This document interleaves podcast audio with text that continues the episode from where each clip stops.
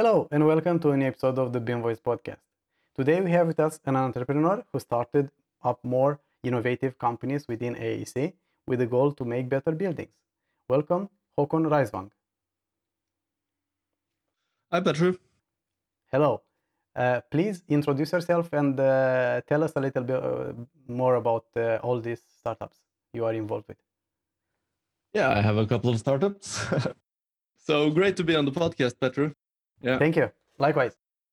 So uh, maybe a little bit about myself. Um, like three years ago, I was just a normal project manager in construction, but uh, I think it was in 2017 I I, um, I had an interest in artificial intelligence, so I googled uh, AI plus construction, and uh, and that never ended. So uh, now, now I have uh, this um, a couple of companies. Um, I have this company called i4 Technology uh, that focuses uh, on basically the betterment of the AEC industry by creating better solutions through digital innovations.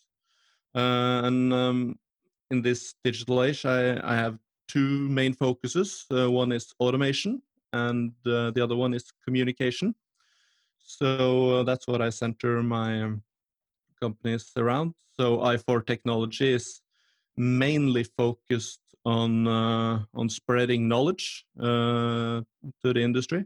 I do a lot of uh, presentations on conferences and for for companies about how all of these different technologies and terminologies fits together in sort of like a simplified model and um, yeah so um, uh, so that's uh, the communication part. I can get a little bit back to that, but my sort of main focus is in artificial intelligence. Um, I have this daughter company called 10x Construction uh, that is partner with an American company that's called the Graphmetrix um, that develops an AI called Trinity. And um, this is all about the, new uh, the new infrastructure for our internet because there is a shift happening right now where we're moving from uh, storing our data in table databases uh, towards graph databases. Uh, so we're innovating in that field. Uh, I can probably get back to that. We have this this AI called Trinity. It's it's very very exciting. Um, but just to cover the whole whole thing, back to um, to i4 technology. Um, the communication part I do with the with the conferences and presentations, and I also have this podcast that you will be joining shortly. I hope. Oh. and um, and uh, I'm also part of these two very interesting startups. Uh, one in VR and one in uh, AR. Um, the VR company is all about um, virtual design and construction and big room uh, you know basically using these uh, new tools to to plan better buildings.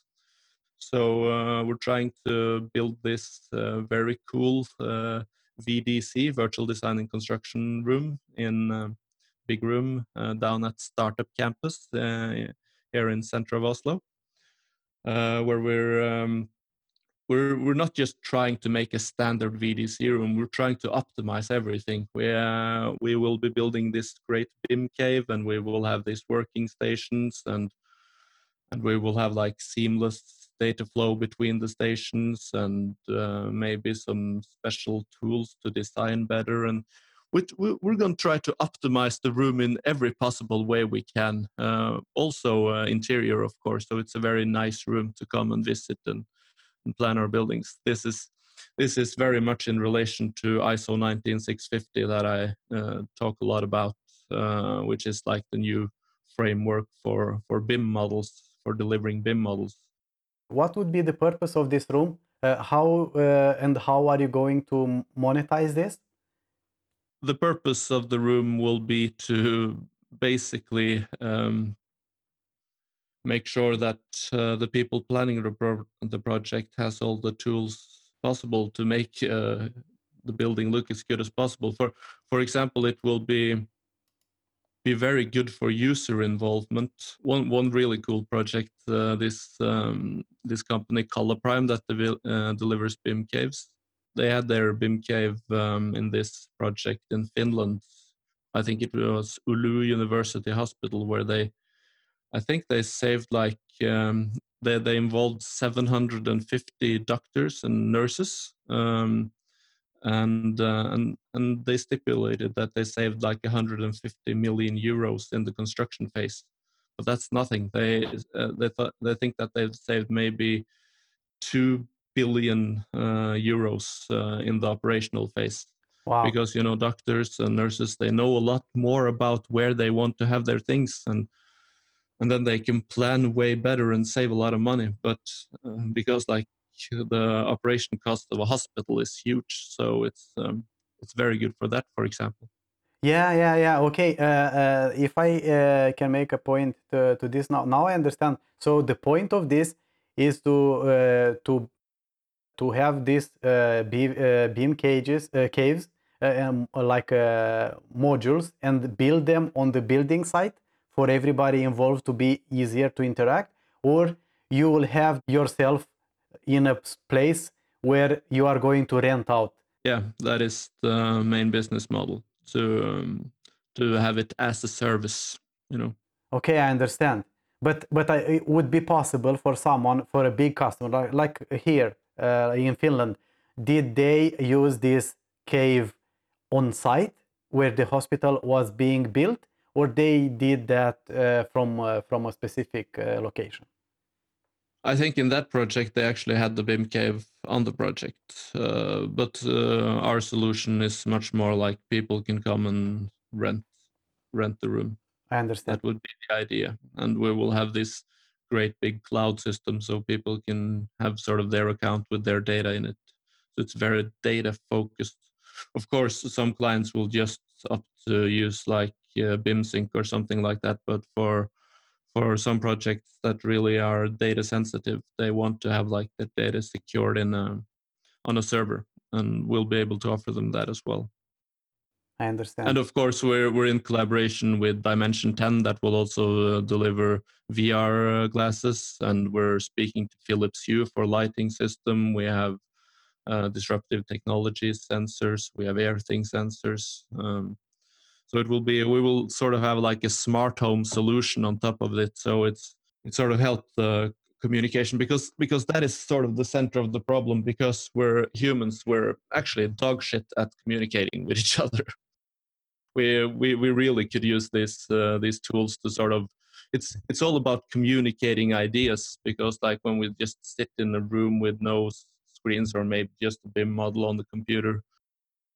there is a lot of communication being lost, and um, VR and AR is all about uh, helping us communicate better.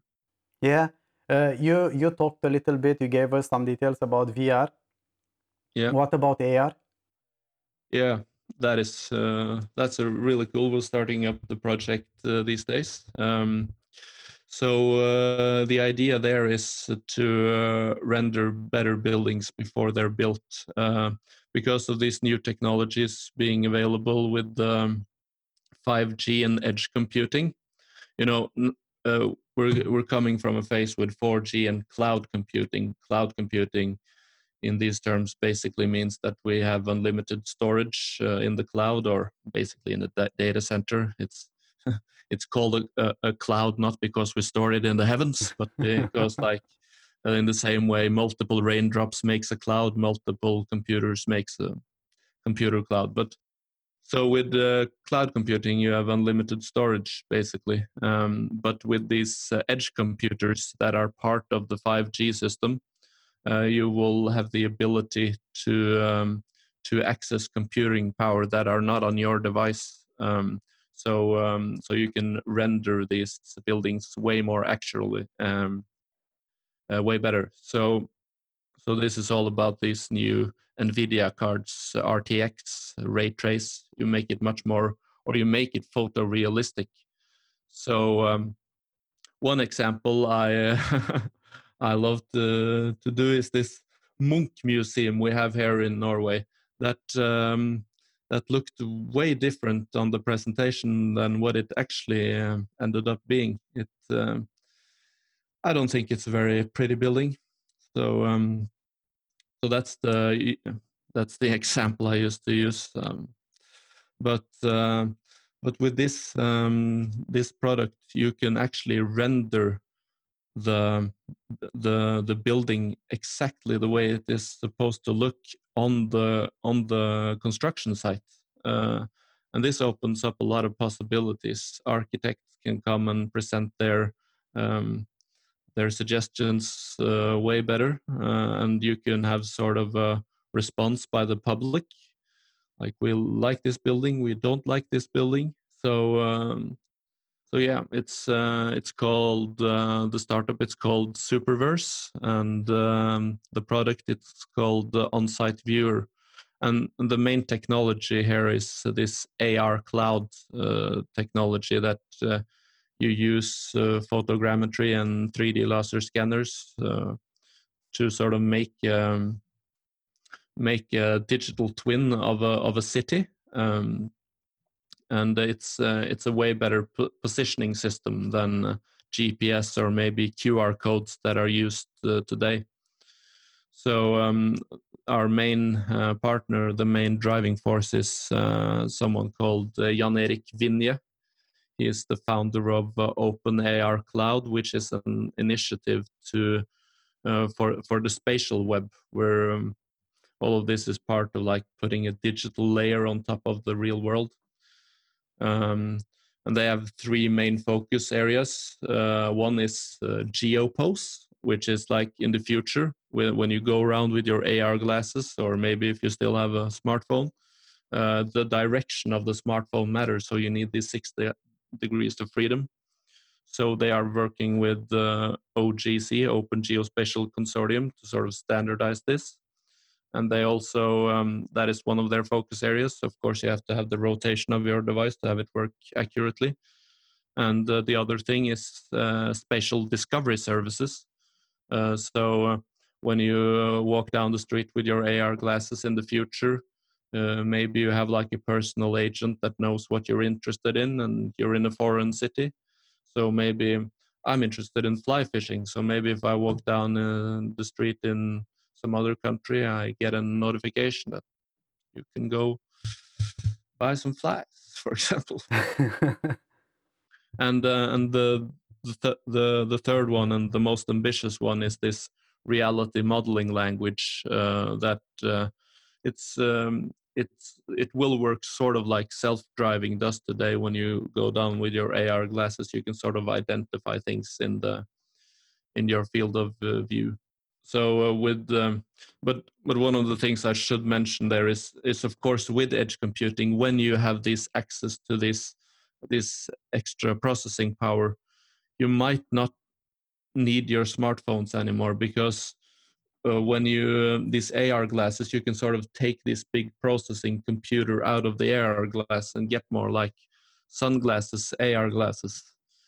So um, I think that uh, when 5G uh, is uh, is, uh, is is done being built out, I think um, I think we will go around with AR glasses instead of smartphones.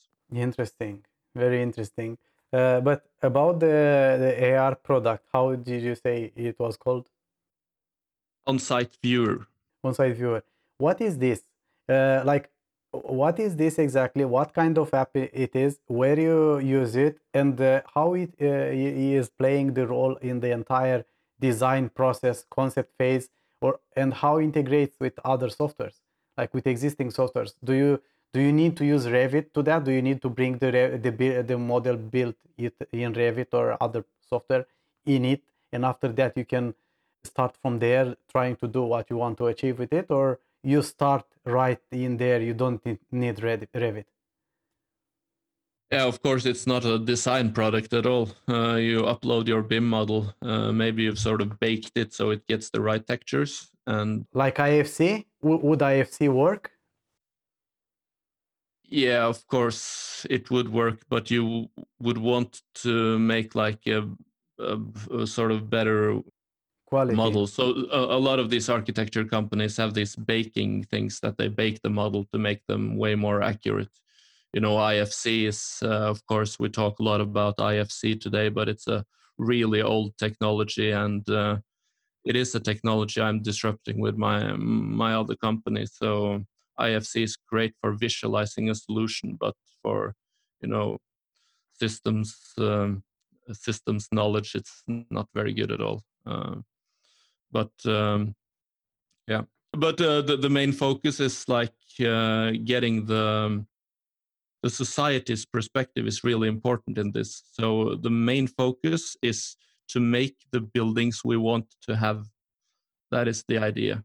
Of course, you can use it for like architects that want to present their suggestions for their clients. Uh-huh. But the make the main focus area of this is like make better societies, and a part of that is make better buildings, and a part of that is make the buildings the people want. So that's what we're trying to offer. Okay. Uh, regarding what you said about disrupting the IFC, what exactly do you mean by that? That's going to require a, a long answer. But uh, basically, with it's all connected to this new infrastructure with graph databases. First, you have to know what a graph database is. Um, it's a it's a way of structuring data that makes it possible for algorithms or agents to conceptually understand the data objects. So um, a graph database consists of triples, subject, predicate, object. So an example of that would be door is part of wall. An example of a graph would be door is part of wall is part of room is part of story is part of building is part of site for example. And uh, and you will have like maybe a thousand of these graph intersectioning into this web this network uh, that explains how all of the different objects in the models are connected. So it's a way more intelligent way of structuring data so there are two parts of um, of how this uh, becomes very valuable for for uh, for algorithms. Uh, the first one is being this data model for uh, for graph databases called the resource description framework, which is the data model. And then you have OWL, which is web ontology language, which is a knowledge representative language. And uh, you use that to describe ontologies for different disciplinaries. Ontologies in this in this sense is sort of like a dis it's a, it's just a, a computer way to describe a disciplinary. You can have like an ontology for sensors you can have a core ontology for buildings you can have an ontology for plants doesn't matter. These ontologies are just different disciplinaries that that uh, makes it possible for algorithms uh, or agents that it's called in the web 3.0 language to you know conceptually understand the different concepts uh, in these ontologies. So like in a um, in a building, you have like a door is a concept, a wall is a concept, a building is a concept. So it's all about this new this new paradigm of conceptual computing. So you have all of this. Um, so this is really great for making the algorithms conceptually understand the objects but you also have to have the product data. And this um, this moves us over to linked data um, because you call graph databases linked data if you if you structure it according to these four principles of Tim Berners-Lee. This is you know Tim Berners-Lee is the the inventor behind the internet, the person that didn't patent the internet, a really really good person uh, that sort of uh, um, yeah, uh, and he's uh, he's uh, been uh, working on this since uh, like the the start of the 90s because he's not really satisfied because uh, you may or may not know this, but 70% of data online today is unstructured, and that's not very good for for AI. you know, most of our information in the construction industry are structured in in documents and we sort of need to to use that that knowledge for algorithms and um, and it's uh, that's not very good the way it is now um, and uh, the rest of the table um, the 30 percent is structured in table databases. I was talking a little bit, about this but tim berners-lee he's he's not very satisfied with 70% being unstructured and you know google and facebook hoarding our, all our data. So so he's like the mastermind behind this new uh, technology and he sort of runs this um, regulation organ for the internet called the web 3.0 consortium and he also has this startup called Inrupt. And this is really really important because we talk a lot about open data and open bim and all of these conferences we have. And no one uh, or we are in the beginning of discussing it but um, Inrupt they are all about creating the infrastructure for web 3.0 and that's called solid solid is the proof of concept for web 3.0 solid is, stands for social linked data and it's sort of an ecosystem uh, an infrastructure of pods. Pod stands for personal um, personal online data storage. So um, there are some aspects of this that are really important. One is or the most important one is that you uh, you get full control over your data solid comes with this interface that lets you very easily uh, control which data has um, access know which applications has access to your data or which organizations or which persons so it's you can sort of view it as your uh, as your virtual uh, usb stick on the internet that um, that gives you total control over your data. So this is um, this is like a really important of it, and this is part of our technology stack in uh, Graphmetrix and Trinity, and it sort of it offers um, state of the art uh, cyber security. You have this very good uh, access uh, control, and um, so then you have this pod with all of your data structured as linked data, which makes it so Solid has a universal API. So we talk a lot about APIs. We're trying to sort of make different table databases and programs work together by um, making them talk to each other through APIs. Uh, but in this uh, new paradigm with Web 3.0, you will have a universal API, and that will that will solve a lot. So um, so we're building this um, this technology on top of Solid. Uh, so of course, personal online data storage you, and social link data, you think that this is for people, but this is this will work great for companies. For like a, a solid pod can be a company, it could be a construction project, for example. So uh, when you talk about ISO 19650, you talk about this common data environment where you have uh, um, where you have your data. Uh, but uh, ISO 19650 uh, it regulates uh, step two of that, which is like you have files and you have table databases. But in level three, you have this graph, semantic graph database. So my idea is that Solid would be like the perfect common data environment for BIM level three. And we're basically making a BIM level three based AI. So that's what we're doing. Uh, I can go on or this is this is very complex yeah, it's very complex. So this is going to replace not only IFC, it's going to replace much more than only IFC because this this was the start of the conversation, right? Right? How will you uh, replace IFC? Well, we won't replace IFC uh, right away. Um, I, I, think I have to explain a little bit more about what the what what the technology is because now I've sort of talked about the the cyber security, the access control, the universal API that comes with this solid pod that is the BIM level 3 mm-hmm. But inside of this solid pod is our real product. We call it a one world model. And a one world model consists of all of these different ontologies. In our one world model today, we have like, I think it's about 80 ontologies that are basically knowledge from 80 different disciplinaries sewn together in one model, which uh, makes the AI understand the concepts in all of these disciplinaries. And that is like, how do you structure data optimally for AI? Like this.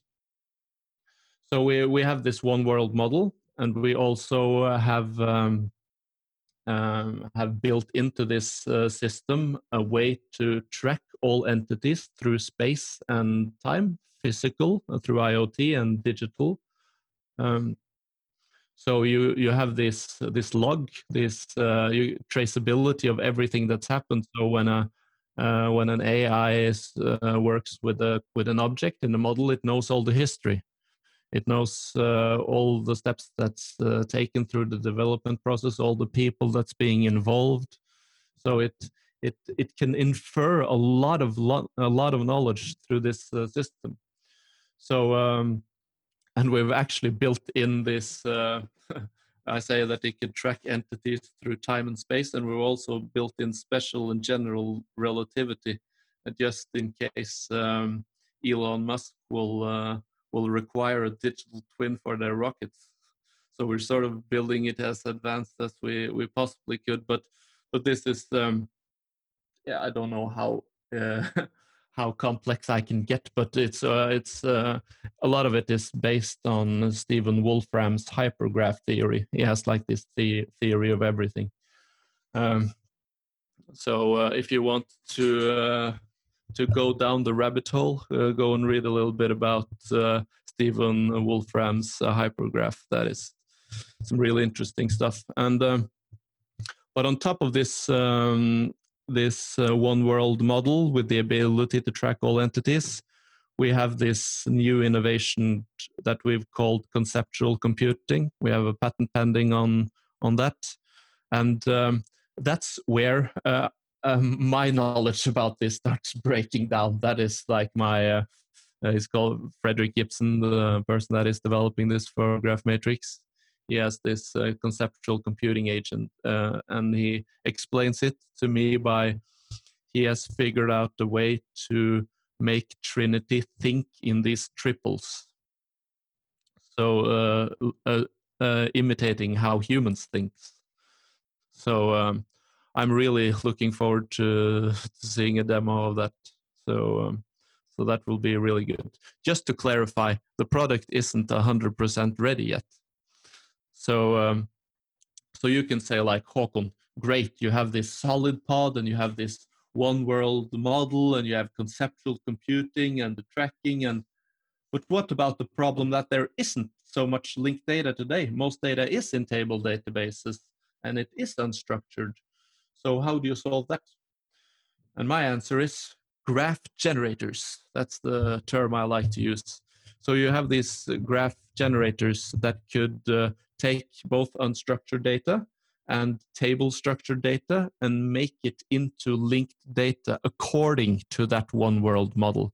So for example, we have this product called Trinity Crosslink that you that can scan through like uh, thousands of documents and um, and structure the information in those documents as linked data in our one world model. And whoops, this uh, uh, this unstructured terrible data suddenly becomes accessible for AI, and uh, and that will be really really valuable. And that is a is a product we will sell to the industry uh, within two months.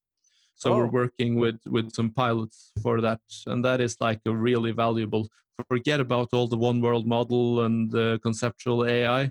When you've when uh, you've read through all of when uh, Trinity has read through all of these documents, you can do this semantic search. Maybe when you go to Google uh, lately, you've seen that when you ask for something, you get this. Did you mean this or did you mean this? And you have this sort of uh, yeah, you can get answers to questions, and and, and that is linked data. That is uh, a version of linked data so let's say you have like a thousand documents that you you know you have some knowledge in them, but you know don't know where it is, so you have to search through all of these documents. Forget about that. Now you can just uh, we generate this uh, semantically searchable database, and you can find your information like like that. That sounds very interesting. Yeah, that is really interesting. And uh, and it's not so long until the launch. So yeah, I'm I'm looking forward to it. Don't yeah. uh, don't forget to share with me. Yeah, I definitely will. I cannot stop thinking about there. Are, there is so much uh, old information unused, completely unused, right? Uh, Exactly. That is almost useless because it's so difficult to dig it up and find it and yeah uh, so i- it's going to be interesting so Yep. basically you are going like for example is going to be something like you scan all the documentation and get it Yep. in a digital format and after that the pro- this product is going to uh, fi- be like a google for all this documentation a smart searching form to find anything you need yeah Exactly. So that is like the one of the things we're actually working on in 10x construction because like text that is an example of unstructured data.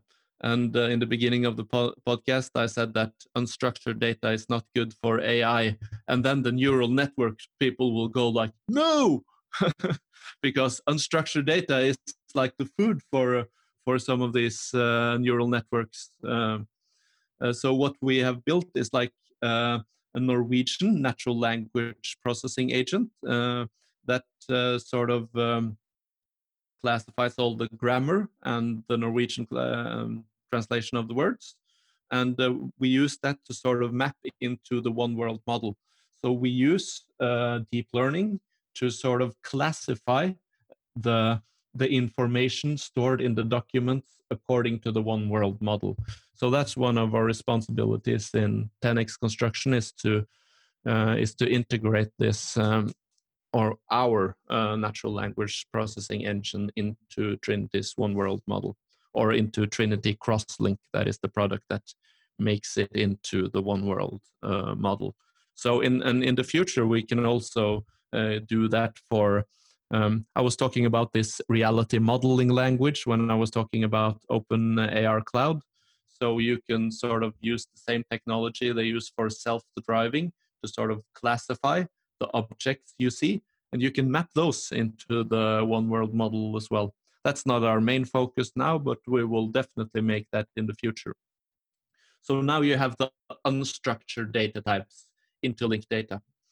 But of course, most of the data or uh, some of the data we use are stored in table databases.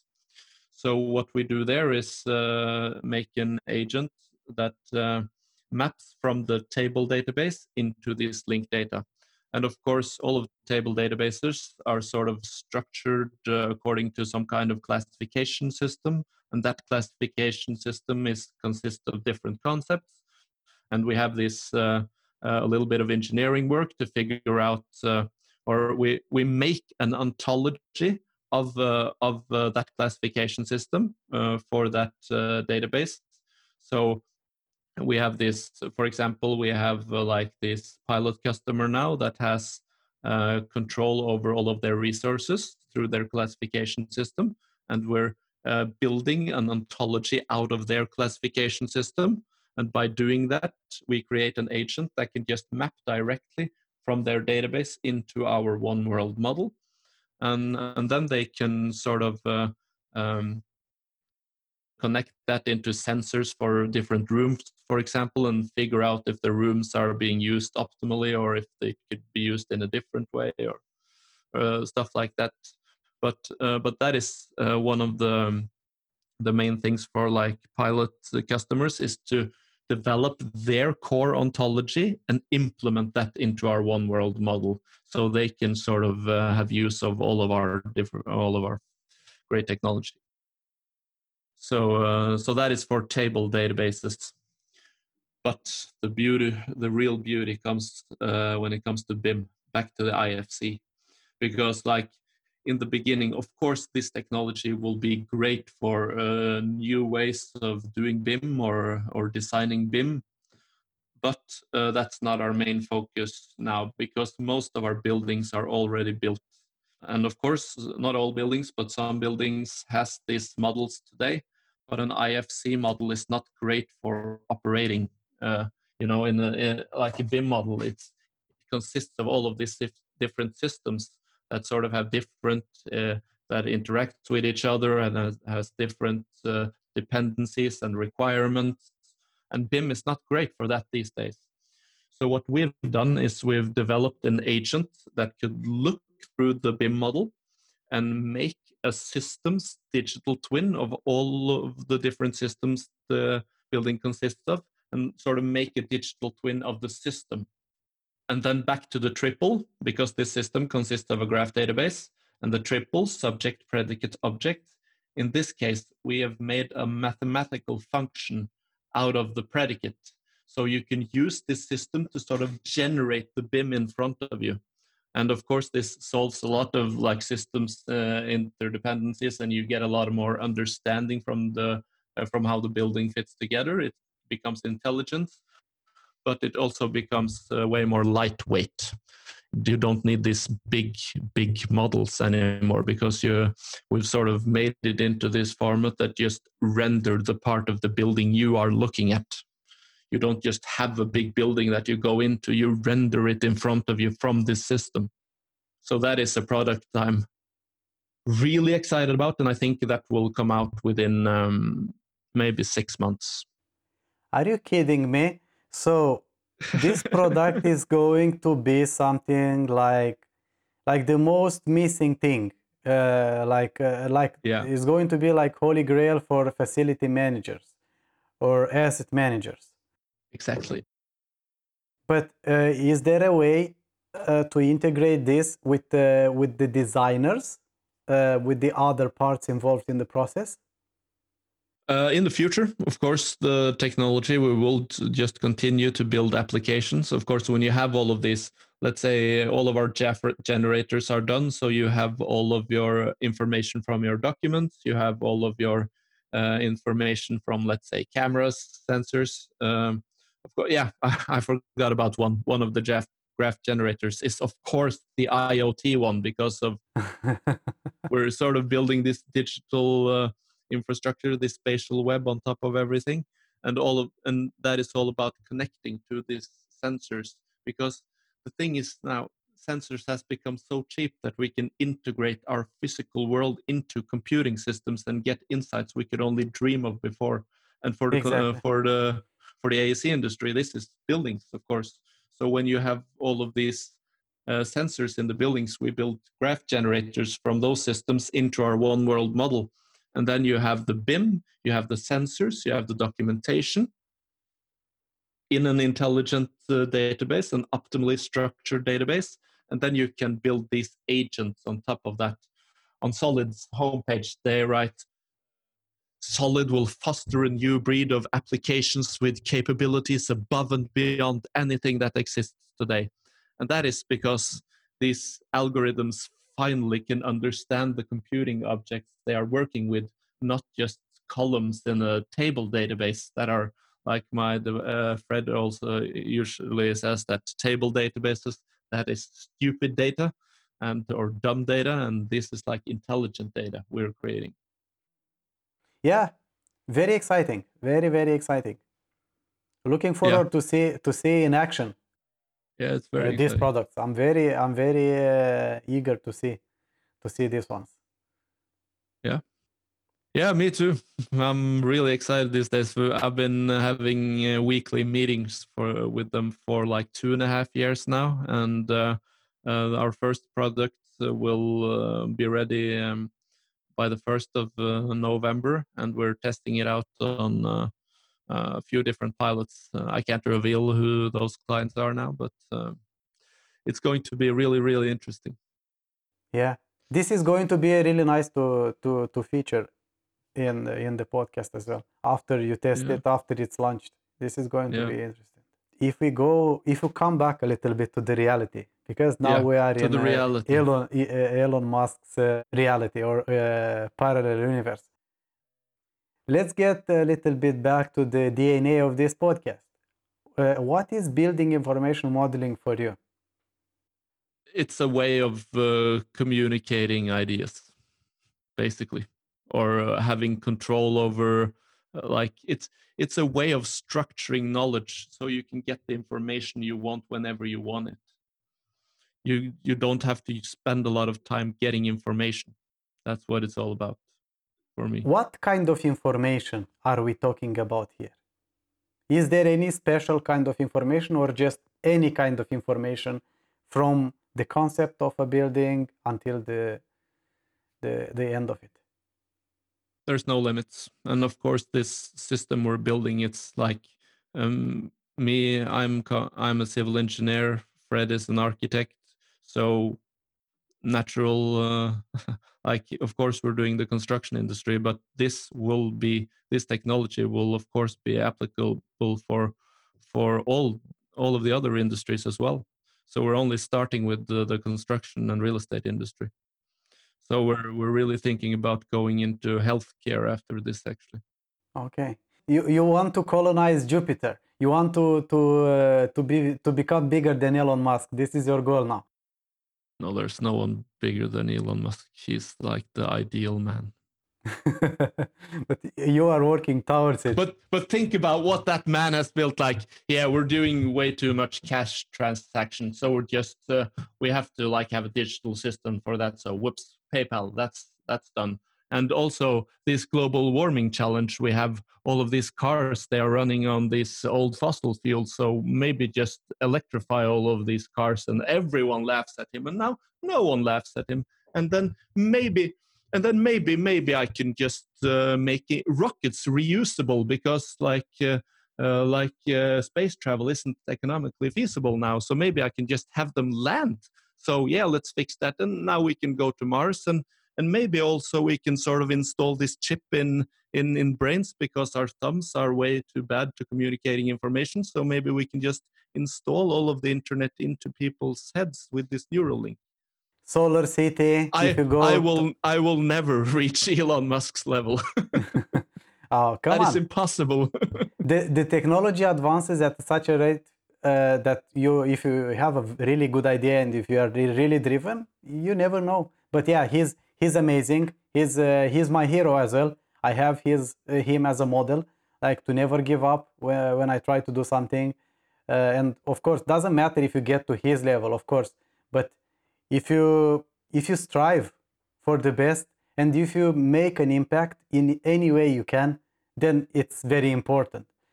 But yeah, yeah he, he's a very uh, uh admirable person. Uh, it's it's really nice. Actually, I, I think we are lucky to to live to be alive in the same time he's living.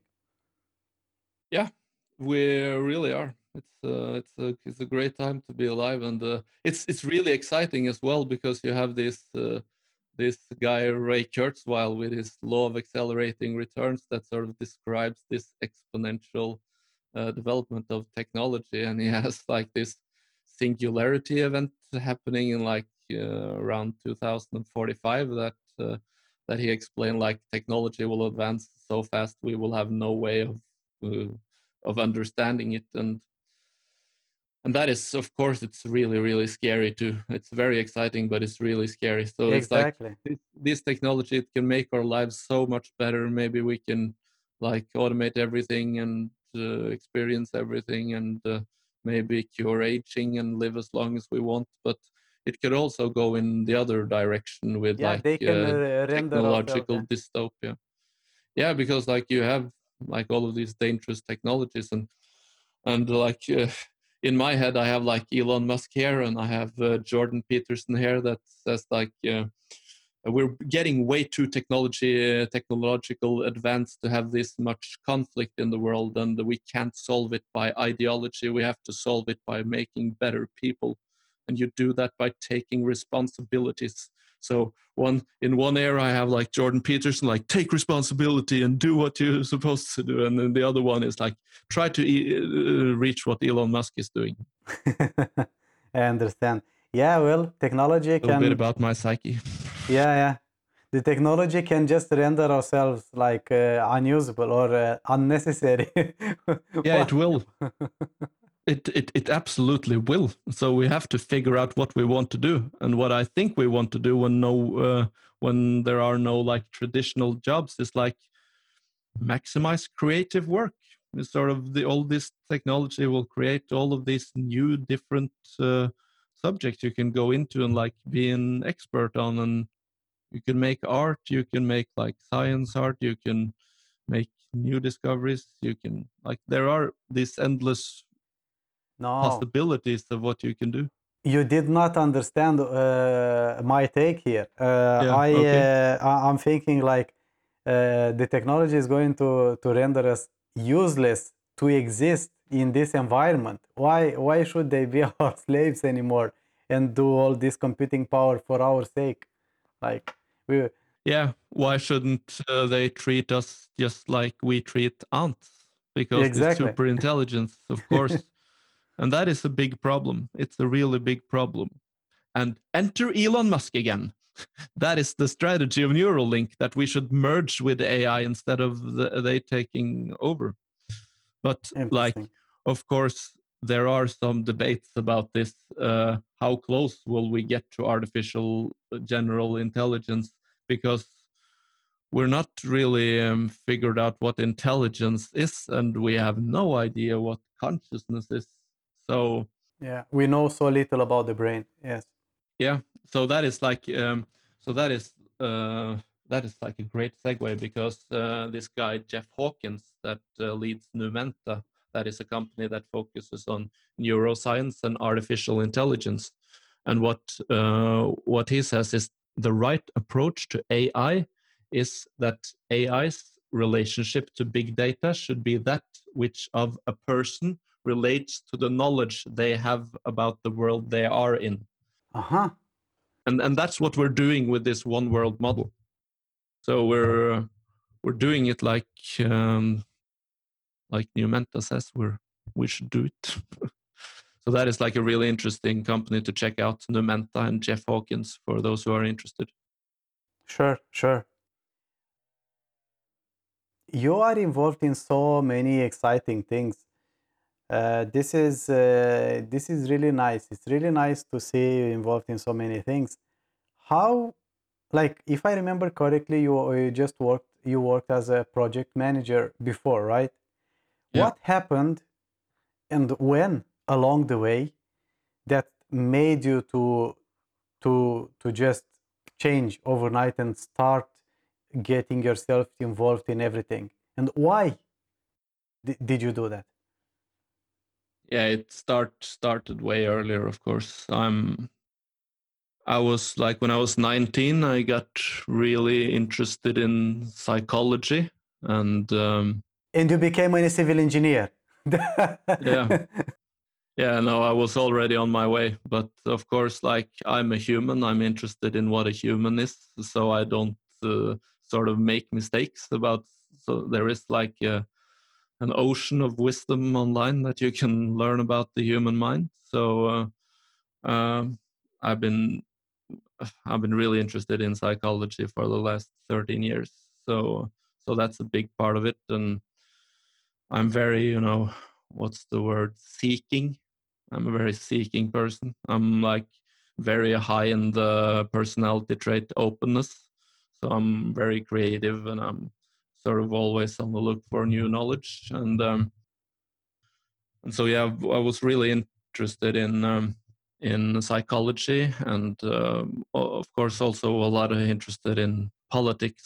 Um been really interested in what's happening in america. So i've been following american american politics for the last 13 years and sort of analyzing that through psychology trying to figure out what what's happening and uh, made some stupid uh, uh, assumptions. And uh, and uh, but lately i went in like i think it was 2015 and i found um, jordan peterson. And he's sort of been helping me nuance it a lot a lot of it and sort of moving away from you know uh, outer or like the left into more like the center because um, politics it's what's really interesting about people is that uh, basically half of us is high in openness and uh, half of us aren't. And uh, that creates like conservative people those who aren't high in openness and liberal people those who are high in openness. And that is and you need both of those. You need uh, to conserve the wisdom of the human uh, race and you also need to to pay it forward as the technology advances. So you need both of those so i'm um, so i'm really interested in in in, in how we can make better societies and um, this technology thing i'm doing is just the solution to that okay i I might be have been not uh, specific enough about this, but like uh, you were you were working uh, in already in AEC, right, as a project manager. So yeah.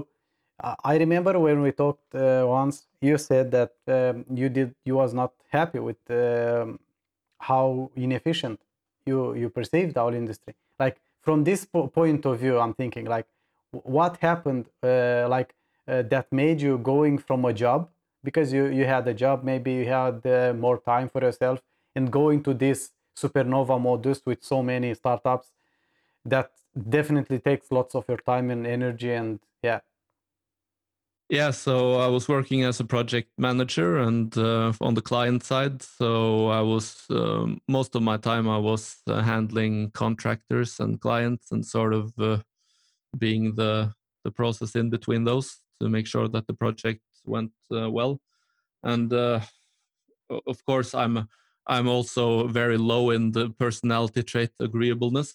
So I'm um, uh, so that's very good for discussing things and uh, sorting, sort of. Uh, yeah, I like to argue, so I'm a great fit for a project manager. So, um, but what and and of course it is a lot of argument in the construction industry because, like most of our projects, we have this contract, this total uh, contractor that uh, we call it NS 8407, which is like this contract that are not nuanced enough for uh, creating value throughout the supply chain, and uh, it's it's sort of like when you you have a client and you have subcontractors that that builds the building, and you have this main contractor that sort of uh, um, uh, coordinate the subcontractors, and then you have the project manager like me that coordinates on the other side.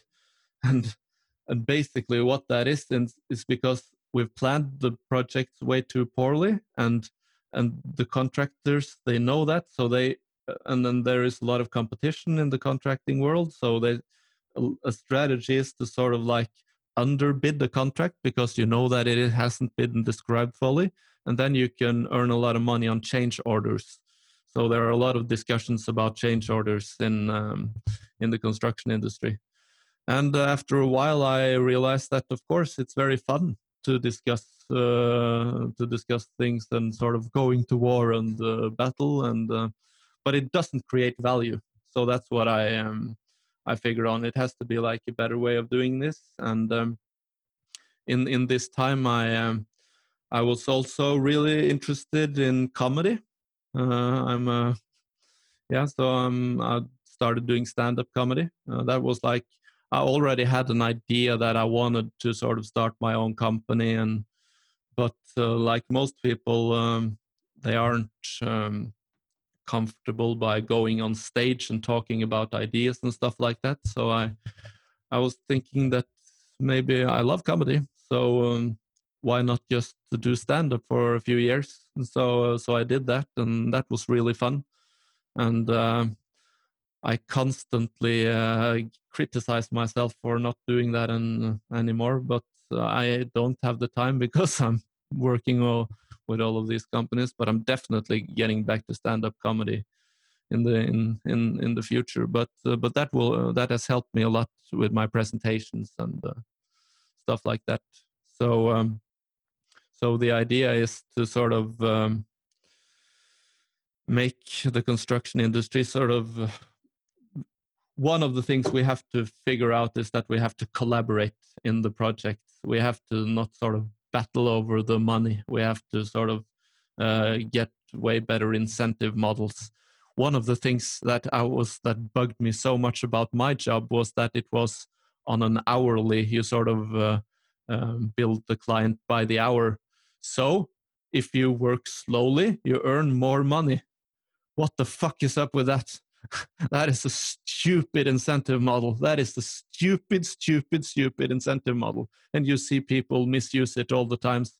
In, in like the planning of building, we have this thing that we call the Solibri, uh, the Solibri uh, way. It's it's not not to, not to speak bad about Solibri, but um, but if you don't coordinate uh, before you make the model, you can just the models into Solibri, and then you maybe get a thousand clashes. and then the people planning the building says great now we can work on these thousand issues and write a lot of hours and earn a lot of money. So that's what virtual design and construction is all about fixing. What do you mean by verifying before you build it? Uh, did i say verify before i build it no uh, you said that you check it with solibri after you you you you design no, it. you know virtual design and construction is all about uh, a rational way of planning. Like you have this area for infrastructure you have this area for this part. Uh, when you do less of that you get more clashes. Uh-huh. I understand and then and then you can earn money on fixing the clashes and that is also like this stupid parasitic um, business model that you shouldn't have so that's what we're trying to to solve I understand. I will not give up on this. So you were at work. Uh, you was working. You were working as a project manager. Yes. What happened in your head? Which was the which was the day when you stop? From now on, I need to do this. I want to be involved. How did you start your first company? How did you get from being an employee to making the jump to become an entrepreneur and uh, visionary? Try to to shape your ideas yeah well uh, it is you need vision you need vision you need some craziness to to throw yourself in, into this yeah so yeah so um i was already like researching artificial intelligence and construction working for this um, project management uh, company and all my time there i i had project where i had the res- i had responsibilities and uh, and I was delivering on those responsibilities. But uh, our company went in the wrong direction. We were mostly trying to get big projects where you get like many people working on quality assurance, and you have like this hierarchy of of uh, project manager, managers that works on different things. And um, our company stopped getting these like 50 to 200 million dollar projects where I could just be the top manager um, and they wanted me to. This was actually one of the famous hotels down in the city. So uh, they wanted me to do uh, quality assurance there, and they had made a piss poor job of uh, of managing the contractors. So the contractor was sort of, if we told them to do something, they could just go over our heads. And uh, and uh, and I went there and I told them exactly what I meant. And uh, and uh, then uh, later today, the boss called me and said, "What the fuck are you doing?" and um, I said, um, "It's I'm right here. They're doing a bad job, and I cannot be on this project anymore." So um, that de-escalated, and a couple of days later, they wanted me to still be on the project. Uh, uh, but I said no, I cannot uh, have responsibility on this project because it it um, it hasn't been like I had like this uh, security, like uh, what we call uh, HMS uh, in Norway. What's the English term for that? Safety and security. Yeah. And it it it wasn't really. Uh, you know this. You have like um, um, on the different stories when you have like the raw building, you have these um, things that make sure that you can't kick something over the line that it lands in the head of the other person down. Yeah those were all standing like this. oh, things could fall down, and uh, the it was a lot of uh, like water leakages and stuff like that. So I'm I wasn't willing to put my name on that uh, or risk risk it. So um, I said that you have to find another project for me, um, and uh, and um, then they couldn't do that, uh, so I quit. And uh, I refinanced my apartment uh, and I uh, worked for a year just doing research with no pay, basically, just on my own accord, and um, just try to learn new things for eight hours a day for yeah i've been doing it ever since so it's a little bit less now because i have to focus on solutions but but yeah like what's uh, the old saying knowledge is power and you, you can't build a society without knowledge everything starts with knowledge so that's sort of been my basically business idea to sort of try to know as much as I can about all the moving parts in the in the industry. I understand. That's very interesting, very intriguing. Thank you for sharing that. Technology is very important. Like uh, we we need to to become much much wiser in how we use technology. No doubt about that. Uh, to to get us uh, where we need to get, like to be more efficient, more productive. Do you see any other things that are important in this process?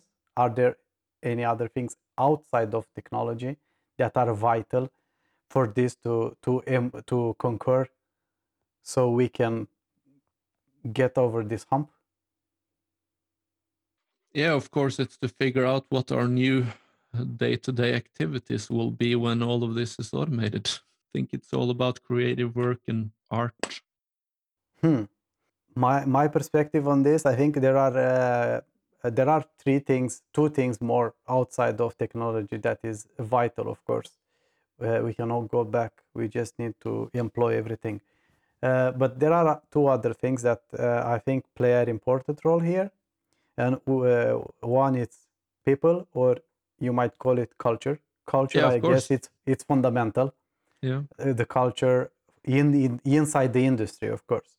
and this uh, this is what i'm working with. This is uh, one of the objectives of the podcast to to inform people from uh, from uh, different uh, experts so they can uh, can can have a more educated understanding over the situation. And on another dimension at least for now are enforcers uh, authorities or standards. I'm not a big fan of standards. I'm, I don't say that just for the sake of saying it. I uh, like standards are important because it's difficult to get to agree on things without them, and it's difficult to progress. What I'm not, what I don't like about standards, and uh, something that is uh, it's happening on, in other dimensions as well in our industry is the closeness. Like it's so yeah. difficult like everything is closed nothing is shared. I don't know i don't want to take on anybody right now.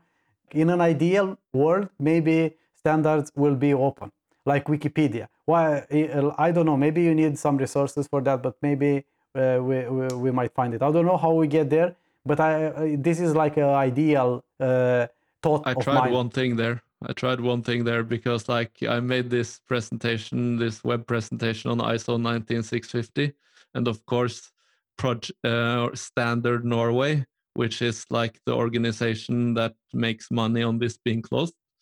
Um, they don't allow you to. it's so stupid. They don't allow you to make presentations of their content. So so I censored, I sort of put this transparency layer on top of my presentation.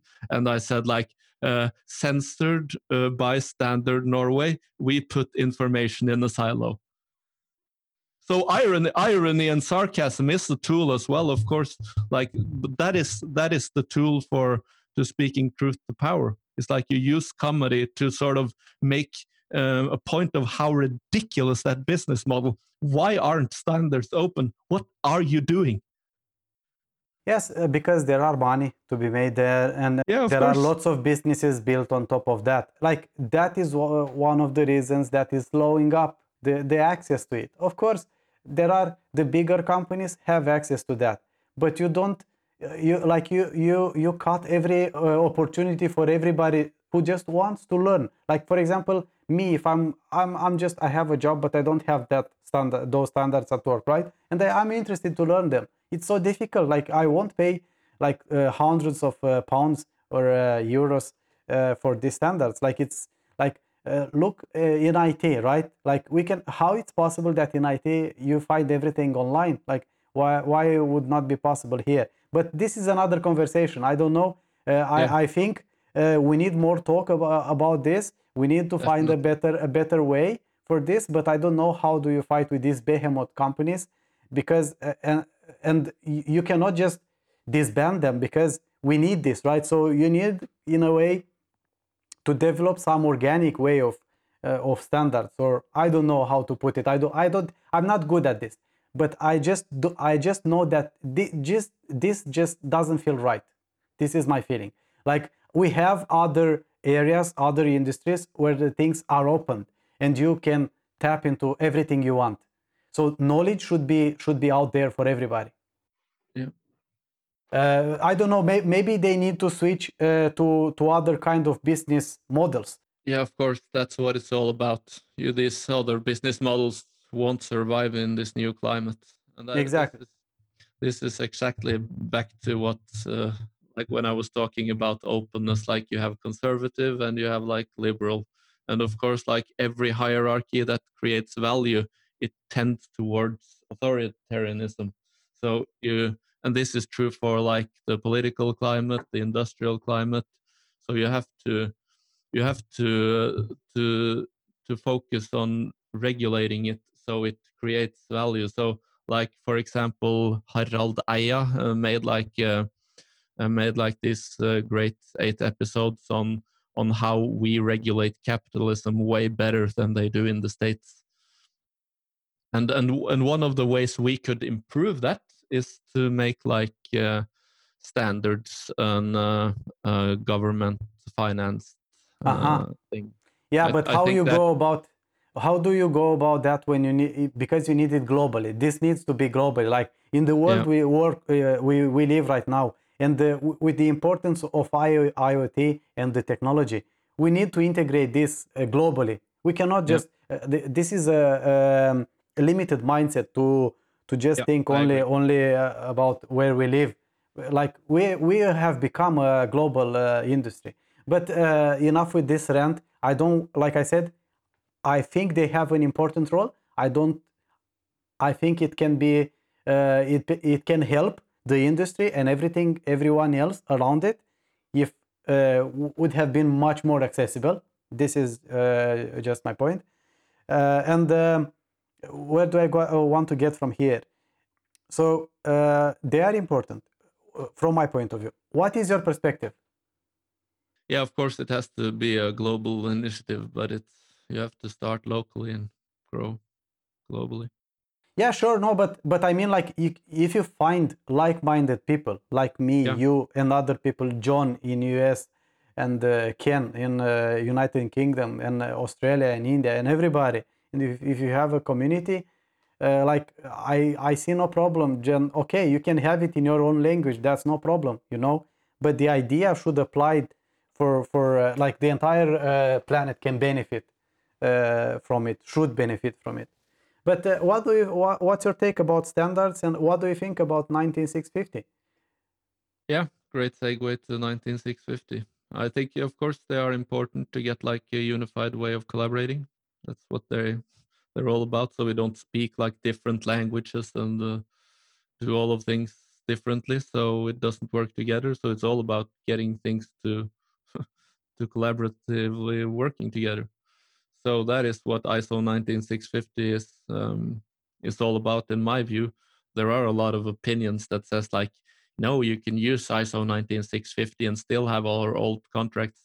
Sure, you can, but you won't get the fucking value you want. Yeah what's the point then? Why, why to use it?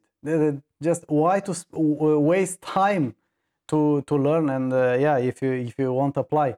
Exactly. Yeah uh, small minded uh, mindset is just that unfortunately yeah and this is it's this opinion in the industry now that ISO 19650 is this complicated thing we have to do and it isn't really this complicated it's all about building uh, or planning a good BIM execution plan and doing BIM according to that BIM execution plan and making the BIM execution plan. It's it's not that difficult because it's you do it in three stages. Uh, first, you have to uh, do assessment and need. You have to figure out what you want.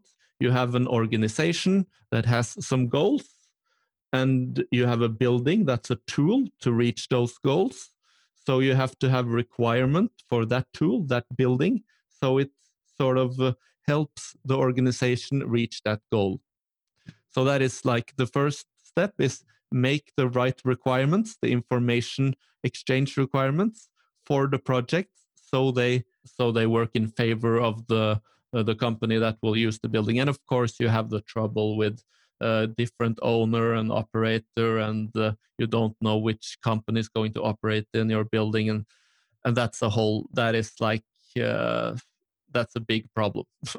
but you can you can still like um, make generally good information exchange requirements that make sure you get a building that that actually works in the operational phase. So first step is to sort of identify your information requirements and then you put that out on tender and uh, and you wait for the tender response and uh, and the tender response uh, where the market um, responds to your tender uh, you you respond by how do you structure your process? What people are you using? What kind of competence do you have? And what technology are you using? Process technology and people. We are people. We develop technology and we're working together in the process. So that's what we do. So you answer with with those three parameters and also your approach to solving the information uh, requirements and one thing that people aren't that aware of is that Penn State University has developed 25 BIM goals that you can implement and sort of answer those information requirements with those goals. And they are also structured as process, people, and technology. So it's all of that uh, fits together. And and uh, one of the maybe the contractor, the total contractor for the project, uh, that also uh, uh, is maybe will do collaborative working with the client so that and he also has the engineers. Um, so so then you have like this approach to the project. And what you do in the third phase this is like the tender response. And then you make an appointment and what you do it's not called a contract anymore in iso 19650 it's called an appointment and what you do is in that phase is you quantify the uh, information exchange requirements into task team information delivery plans. So you have these different working groups that has different responsibilities, and together the different task team information delivery plans becomes the project's master information delivery plans, and that are structured in like you have different, uh, different decision points for the clients in this master information delivery plan. And then you can start doing VDC, and that's ISO 19650. Okay. So it's not like so you, you figure out your requirements, you you have someone have an approach to solving those requirements, and you make a master information delivery plan according to that. And then you do BIM by mm, doing these VDC principles, virtual design and construction. But how does that's ISO asset... 19650. Okay, but how is the asset manager or asset owner starting using 19650 or uh, it is used today as it's supposed to be like let's take norway because we we live and work here uh, do you feel like uh, most of the asset owners or asset managers are aware about this are they willing to do something? They, they willing to adopt it and start start implementing it? No. Or maybe oh. a little bit. So, so easy. So so that is like the the competence on the client side. That is like the you have to have in norway we call it bestiller kompetanse. you have like a better english word for that? Uh, order uh, or uh, procurement procurement uh, competence. procurement competence yeah and that's not it's not on a high level for uh, for uh, in the different companies so what i'm trying to do uh, trying to do some like presentations for companies on how to do this. Uh, in our company, we're using um, uh, Tom Gilb's uh, knowledge. He's like this systems engineer guy. He's 80 now. Um, I'm working with his son Kai. Uh, that's sort of like you you you start the you start the um, information requirement phase like uh, what why do you do what you do? And uh, what do you do? And how how well do you do that? And how good how well do you wish to do that?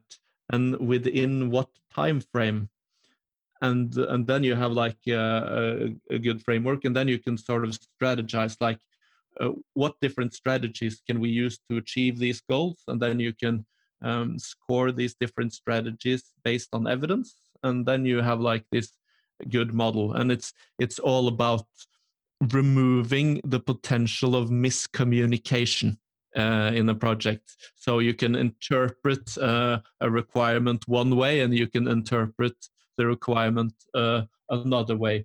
So we have this language this planning language uh, we use to sort of define all concepts. And and actually tom gilb's knowledge here has been uh, like uh, fred's ai has really been inspired by his way of thinking actually. So uh, so tom gilb and kai gilb is uh, like kai gilb is now he started 10x construction with me and then he sold his house and bought himself into a founding partner position in Graphmetrix so um so he's over there now so um, I, yeah. I hope I won't need to uh, buy a tilt uh, yeah. and rent it to you soon when uh, when you go. Well, basically, what I'm trying to say is that we we have a product for that that problem. We have uh-huh. like really good like this uh, this sort of knowledge has been used a lot in the IT sector.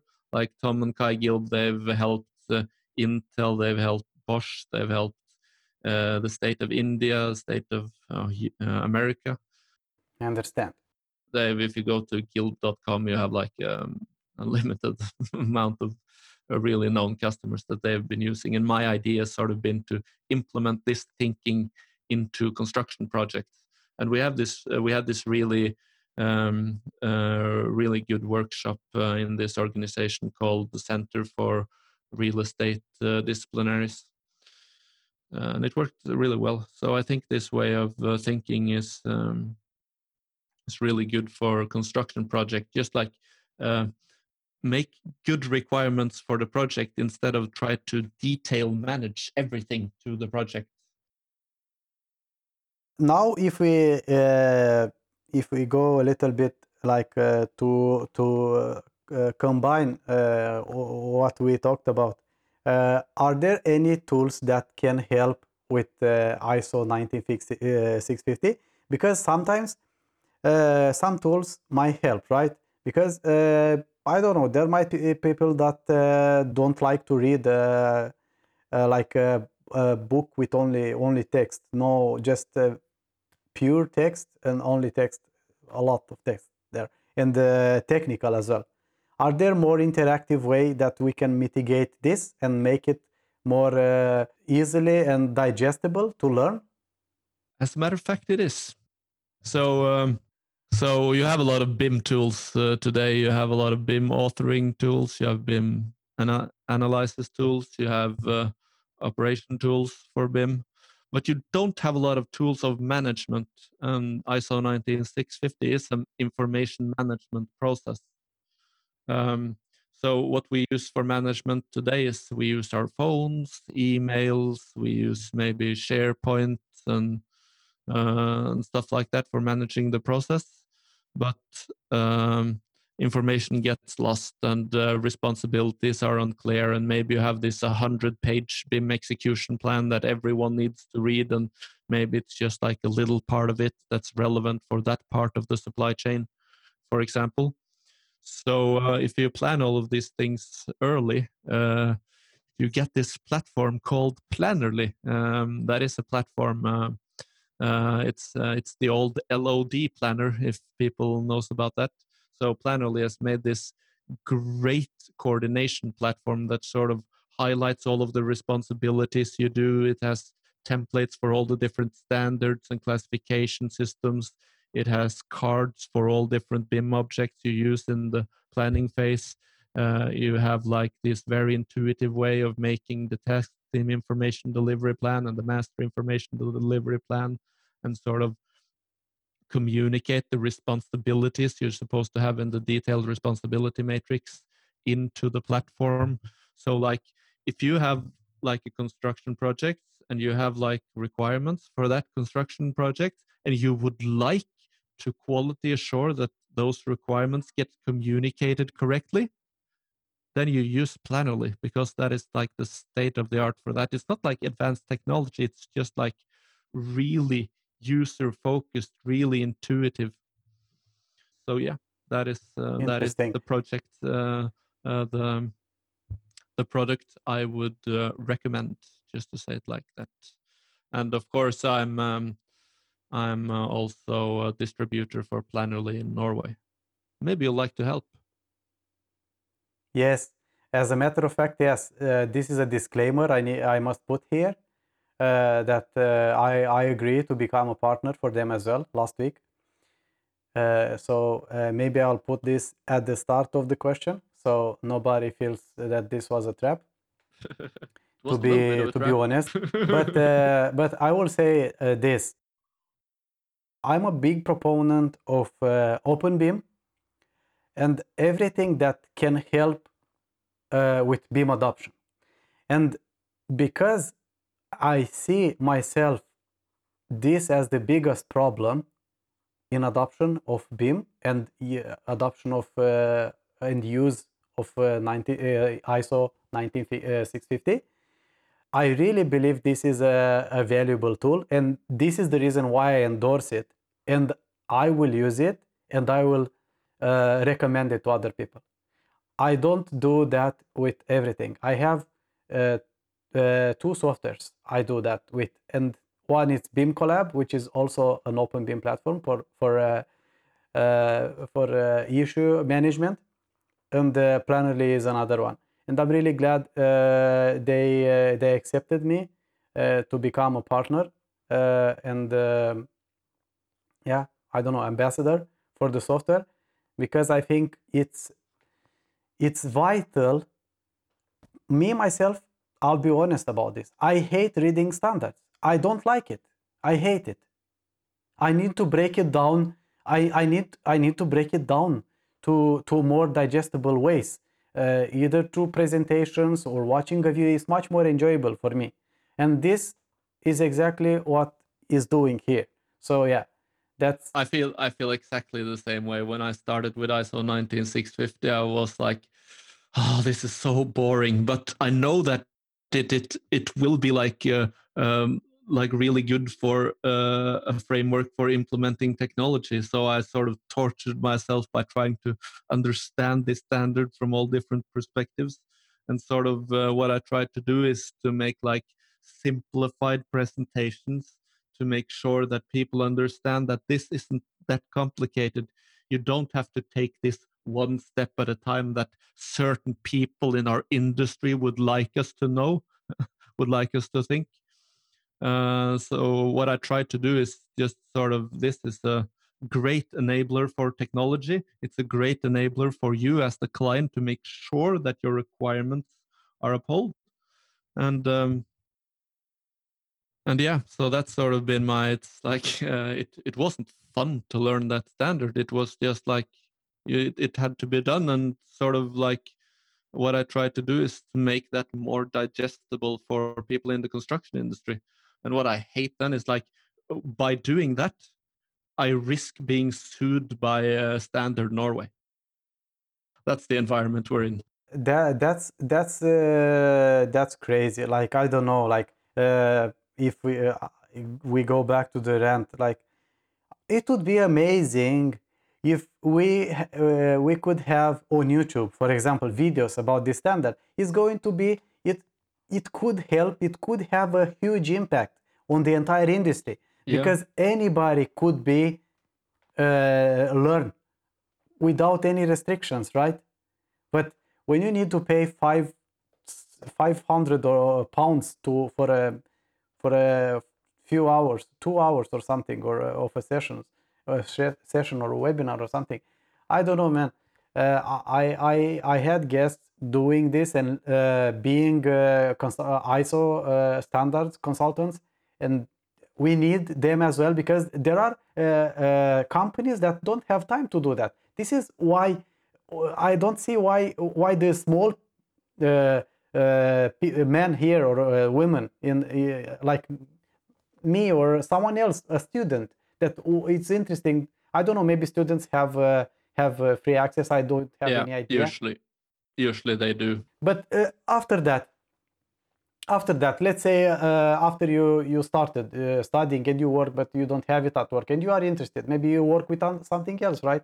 And your company doesn't have it, or uh, you yeah, I don't know. If if you are an, uh, a freelancer or something and you want to learn, and this is difficult. Like it should be like the the com- the big companies paying the big money, they will keep paying it because they need help with that. They won't uh, waste their time doing that. That's the thing. That, that that's the the uh, I- I- irony here, right? Yeah. And the, the small people, uh, small guy and gal will go just go and watch YouTube and learn from there. So this this is something very important for me. This is another mission of myself. This is another thing I want to achieve here. I want to to to make information more accessible. The, the, this is another uh, one of other the reason I started the podcast because I feel like we we we are way too close and we need to do something about that. Exactly. So it's it's it's it's a it's a problem, but it's all about these special interests that sort of like in capitalism you have like uh, capitalism that creates value for uh, for for people, and you have like capitalism that sort of just drags value out. And uh, in this new climate, you should definitely have a value contributing type of capitalistic business model approach there is nothing wrong with capitalism just to make sure that that is understood you should just regulate it better Yeah. Well, Håkon, how can somebody contact you if we assume that you are going to have time to answer? of course they can just reach me on my um, on my phone or uh, uh, I, I have my phone number and my um, and my email uh, on my uh, website uh, i4technology.eo io Yes. Uh, of course, they can also reach me at uh, nordicbuildingroom.com. That's where I have my podcast, where hopefully soon we will uh, have an episode with uh, Petru. with you. You, you must put some subtitles there uh, for the podcast. Otherwise, it's going to be uh, difficult for someone to understand because it's in Norwegian. Yo, you speak great Norwegian. No, no, not me. No, no, no. I, I'm, I'm, uh, I mean, like if somebody would like to listen to your podcast. Yeah, of of course, yes, because it's uh, English now. So uh, so uh, that is um, that is a problem for the English uh, speaking uh, listeners that I do my podcast in Norwegian. Uh, so um, But that's what I'm saying. Like, add some subtitles, like uh, uh, very basic subtitles. would English speaking people watch a Norwegian podcast with subtitles? You think so? I, I've seen many people asking for a subtitle, uh, even for English, because not many people understand fluently uh, just listening English. Yeah. So, so uh, it, it it's like, do you watch movies with subtitles? You you should definitely manage to watch a video as it's the same. And uh, like from I my don't point of watch view, with subtitles though. but uh, but yeah, I, I understand completely what you're saying. Is that uh, of course when you speak in English, it's it's really good to have uh, subtitles because uh, sometimes you speak too quickly. Something uh, I do a lot. so, uh, but I'm just a little bit unsure of how many international people will watch a Norwegian podcast with English subtitles but maybe I know that you can make uh, English subtitles pretty easily these days. So if you can teach me to do that quickly, we can maybe get some subtitles in it. it's easy. And uh, don't underestimate the power of uh, uh, YouTube or uh, Google search. You have no idea. Uh, I know uh, your target audience it's uh, Norwegian, uh, but you have no idea how many other people might find that interesting, and uh, you have no idea how you might help somebody and how you might be helped in a way or another. I'm just saying. Yeah, of course, it's um, it's a good idea, but one of the things is that I I get emails from uh, from people abroad as well, but um, I don't really have the capacity to sort of help many international companies now. I'm sort of involved in so much that it to market that way is not. Um, but Yeah. of course, of course, the information would be valuable. So um, I've I've definitely considered it a lot of making an English podcast, but um, but yeah, right now I'm like focused on the Norwegian part, and I think that a lot of people in the Norwegian construction industry prefer Norwegian. Yes. Like a, a lot of Norwegians prefer English, but in the construction industry, I'm not so sure. Yes. You might be right about that. Is there anything else you would like to uh, to say that uh, I might miss to ask you about? No, I think we covered a lot. We covered the on-site viewer, our photorealistic augmented reality option. Uh, we covered the Nordic building room, will which will be this virtual design and construction big room, but not just like put the uh, technology in there, optimize it in every possible way so it gets like an awesome experience for the user and then you can use Plannerly between the VDC meetings. Of course, that is like my strategy to sort of make it like Connect. a total process. Yeah. Um, so that is like the AR VR part of it, and I have my communication uh, with i4 technology with the podcast and my presentation. So we covered that. And of course, the automation and insight part of it, which is the 10x construction Graphmetrix uh, trinity part of it and that is like the the real gold Uh, did you mention uh, uh, like I don't know if you mentioned LinkedIn? It's fine if somebody is uh, contacting you through LinkedIn. of course of course of course Yes. you find me do you make like a description down below is that the way to do it on youtube so you can just uh, link from my homepage and i4 technology and nordic building room and uh, linkedin Everything. profile Sure. Yeah. Thank you very much for uh, coming along. great to be here